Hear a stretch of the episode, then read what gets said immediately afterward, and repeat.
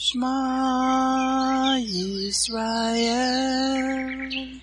Adonai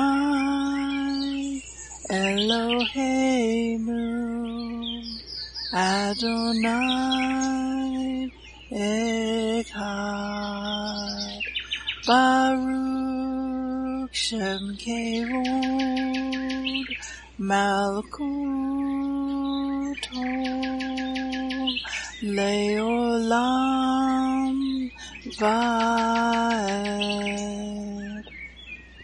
Hear, O Israel, the Lord is our God, the Lord is one. Blessed be the name of the glory of his kingdom forever and ever. Amen. Good morning, Mishpachah. Welcome to the Daily Audio Torah. I'm Laura Densmore, your host, and I'm so glad you're joining in with me today. Today is Saturday, April 9th. Shabbat Shalom. It is prophesied in the book of Amos that in the last days there will be a famine in the land. Not a famine for food, but a famine for the word of God, as it is written in Amos 8 11 and 12. Behold, the days come, says the Lord God, that I will send a famine in the land, not a famine of bread, nor a thirst for water, but of hearing the words of the Lord.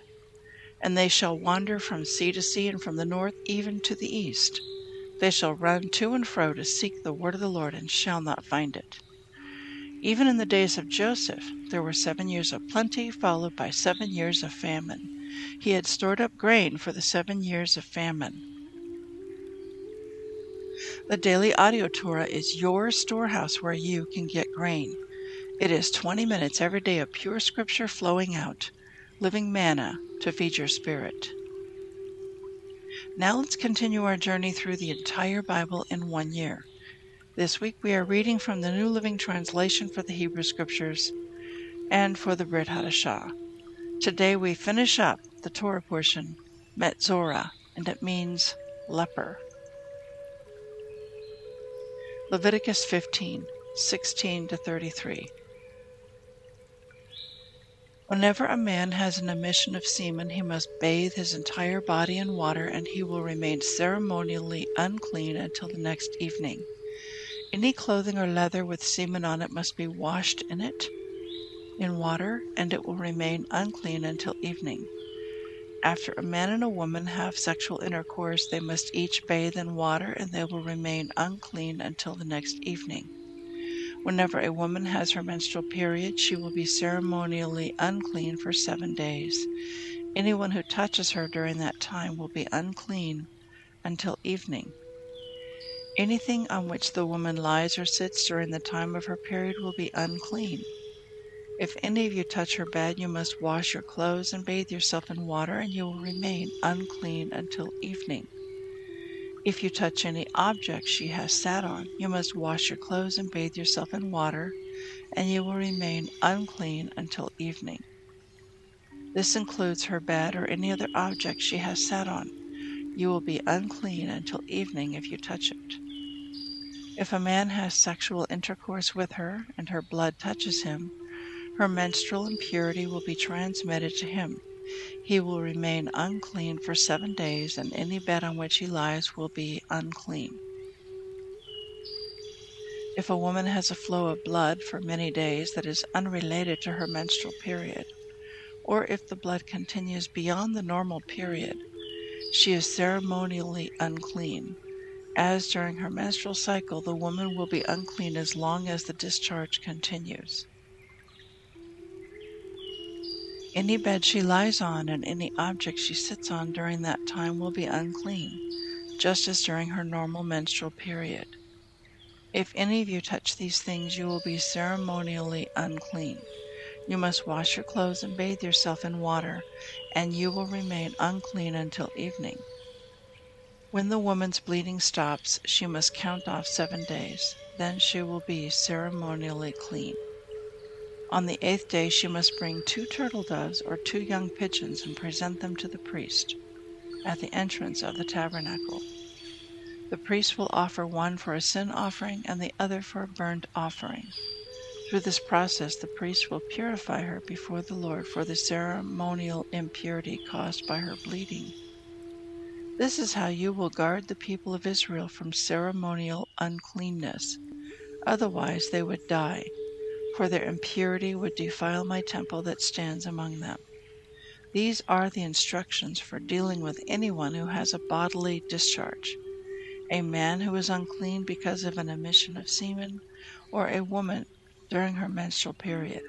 It applies to any man or woman who has a bodily discharge and to a man who has sexual intercourse with a woman who is ceremonially unclean. Joshua 1 1 to 18. After the death of Moses, the Lord's servant, the Lord spoke to Joshua, son of Nun, Moses' assistant. He said, Moses, my servant, is dead. Therefore, the time has come for you to lead these people, the Israelites, across the Jordan River into the land I am giving them. I promise you what I promised Moses.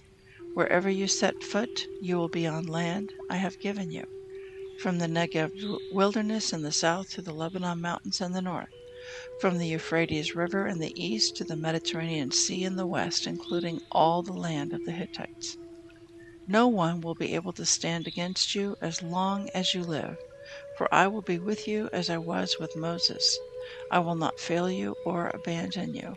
Be strong and courageous, for you are the one who will lead these people to possess all the land I swore to their ancestors I would give them. Be strong and very courageous. Be careful to obey all the instructions Moses gave you. Do not deviate from them, turning either to the right or to the left. Then you will be successful in everything you do. Study this book of instruction continually. Meditate on it day and night so you will be sure to obey everything written in it. Only then will you prosper and succeed in all you do. This is my command be strong and courageous. Do not be afraid or discouraged, for the Lord your God is with you wherever you go. Joshua then commanded the officers of Israel Go through the camp and tell the people to get their provisions ready. In three days you will cross the Jordan River and take possession of the land the Lord your God is giving you.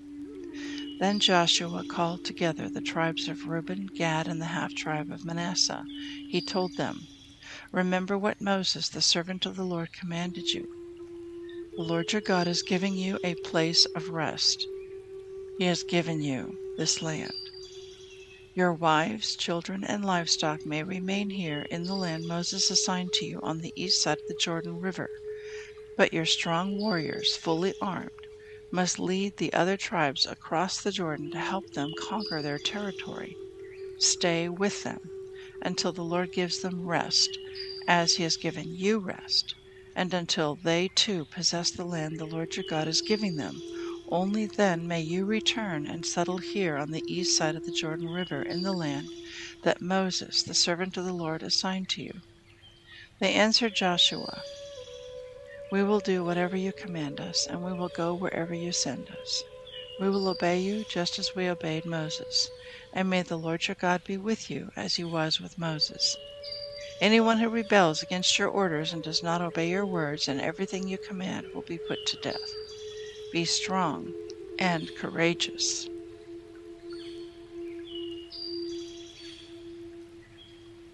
Luke 13 1 21. About this time, Yeshua was informed that Pilate had murdered some people from Galilee as they were offering sacrifices at the temple. Do you think those Galileans were worse sinners than all the other people from Galilee? Yeshua asked. Is that why they suffered? Not at all. And you will perish too unless you repent of your sins and turn to God. And what about the eighteen people who died when the Tower of Siloam fell on them? Were they the worst sinners in Jerusalem? No. And I tell you again that unless you repent, you will perish too. Then Yeshua told this story. A man planted a fig tree in his garden and came again and again to see if there was any fruit on it, but he was always disappointed. Finally, he said to his gardener, I've waited three years and there hasn't been a single fig. Cut it down, it's just taking up space in the garden. The gardener answered, Sir, give it one more chance. Leave it another year, and I'll give it special attention and plenty of fertilizer. If we get figs next year, fine. If not, then you can cut it down. One Sabbath day, as Yeshua was teaching in a synagogue, he saw a woman who had been crippled by an evil spirit. She had been bent double for 18 years and was unable to stand up straight. When Yeshua saw her, he called her over and said, Dear woman, you are healed of your sickness. Then he touched her, and instantly she could stand up straight. How she praised God. But the leader in charge of the synagogue was indignant that Yeshua had healed her on the Sabbath day. There are six days of the week for working, he said to the crowd. Come on those days to be healed, but not on the Sabbath. But the Lord replied, You hypocrites, each of you works on the Sabbath day. Don't you untie your ox or your donkey from its stall on the Sabbath and lead it out for water? This dear woman, a daughter of Abraham, has been held in bondage by Satan for 18 years. Isn't it right that she be released, even on the Sabbath? This shamed his enemies, but all the people rejoiced at the wonderful things he did. Then Yeshua said, What is the kingdom of God like? How can I illustrate it? It is like a tiny mustard seed that a man planted in a garden. It grows and becomes a tree, and the birds make nests in its branches. He also asked, What else is the kingdom of God like? It is like the yeast a woman used in making bread. Even though she put only a little yeast in three measures of flour, it permeated every part of the dough. Psalm 78, 65 to 72. Then the Lord rose up as though waking from sleep, like a warrior aroused from a drunken stupor. He routed his enemies and sent them to eternal shame. But he rejected Joseph's descendants. He did not choose the tribe of Ephraim. He chose instead the tribe of Judah and Mount Zion, which he loved. There he built his sanctuary as high as the heavens and solid as and enduring as the earth. He chose his servant David, calling him from the sheep pens. He took David from tending the ewes and lambs and made him the shepherd of Jacob's descendants, God's own people, Israel. He cared for them with a true heart and led them with skillful hands. Proverbs 12:25 Worry weighs a person down, an encouraging word cheers a person up. I want to speak to you today from Luke chapter 13. And in this chapter, Yeshua reaches out on the Sabbath day and he heals a woman who's been crippled for over 18 years, bent double over. And it was from an evil spirit. And so he heals her and touches her, and instantly she could stand up straight. But then he gets pushback from the leader in charge of the synagogue, who was indignant that Yeshua had healed her on the Sabbath day. And he says, There are six days of the week for working. Come on those days to be healed, but not on the Sabbath day. And Yeshua pushes back. He says, You hypocrites, each of you works on the Sabbath day. Don't you untie your ox or your donkey from its stall on the Sabbath and lead it out for water? This dear woman, a daughter of Abraham, has been held in bondage by Satan for 18 years. Isn't it right that she be released, even on the Sabbath day? So we have this principle that the Sabbath day, the seventh day, which begins at sundown on Friday night and ends at sundown on Saturday night, is a day of rest. It's a day set apart, a day to press in and press close to the Lord, to be with your family, to gather with other believers, and to focus on the things of God through worship and prayer and study of His Word. Now, I don't know about you, but sometimes it's it's hard if you don't plan ahead. It's like, oops, I don't have enough gas to make it there. I have to stop and get gas. But planning ahead, the day of preparation on Friday would have been the day to go get your gas. Or, oops, I don't have anything to make for Shabbat. Uh, I need to go to the store now and go buy some food. Oops, that's what the day of preparation is for. It takes practice. Learning to use Friday as your day of preparation to get all of your tasks done, to prepare ahead of time for the Sabbath so you really can rest on the Sabbath and not have to go get gas or go buy groceries. And then when it comes to meals on Shabbat, what about all those dishes in the sink? Well, I've taken to the practice of just letting them soak in soapy water. Let them just soak, and after sundown, the dishes will still be there. But then there's all these little exceptions, like what if you're a nurse or a doctor and you have to work on Shabbat?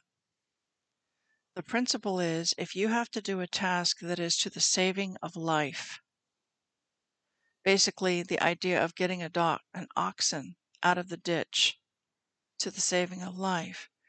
That's the exception to the rule. It's not to be meant to be um, mechanical or ritualistic, but you operate by the Spirit.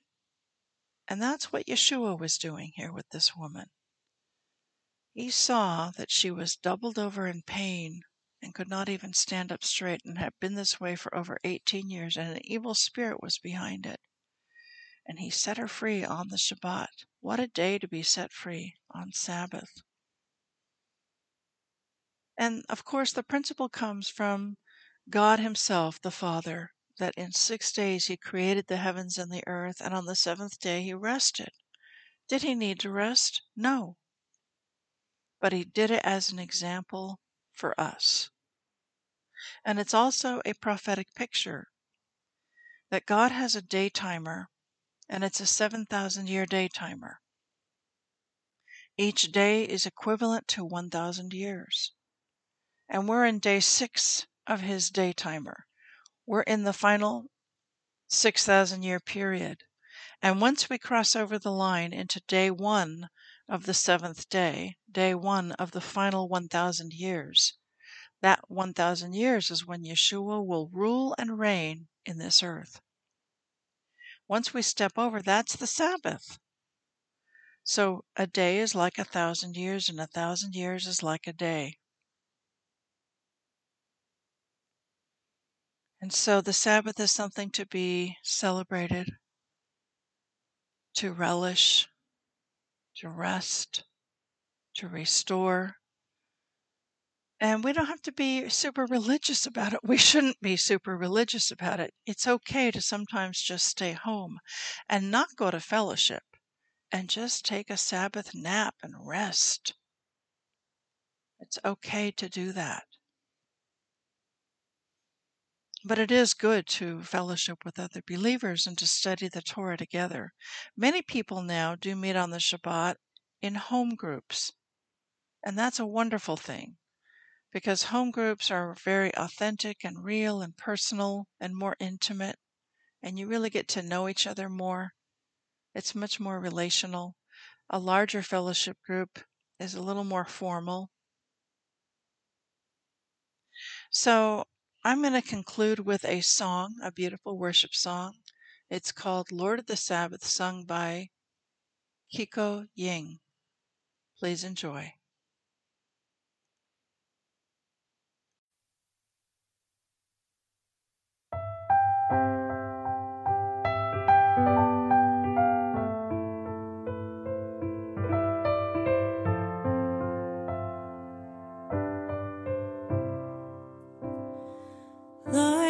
Sabbath, here we confess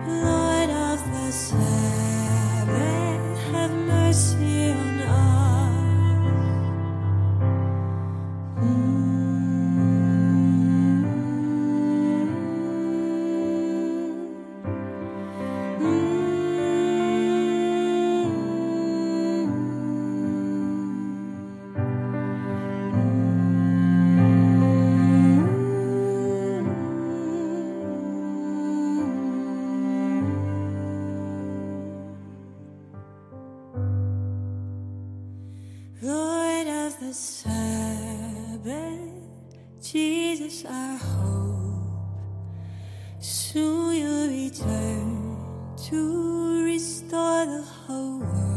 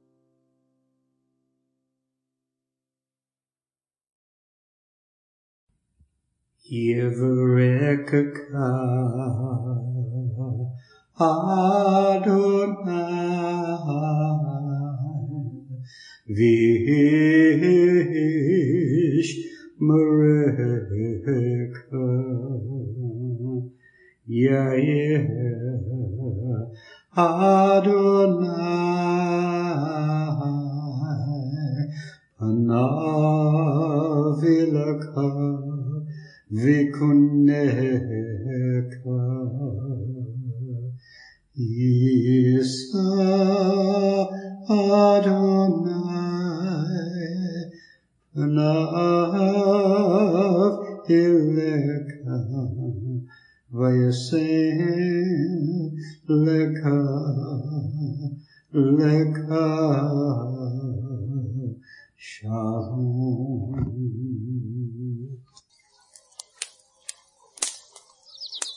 The Aaronic blessing from Numbers chapter 6, 24 to 26. Adonai bless you and keep you. Adonai make his face to shine upon you and be gracious to you. Adonai lift up his countenance upon you and give you peace.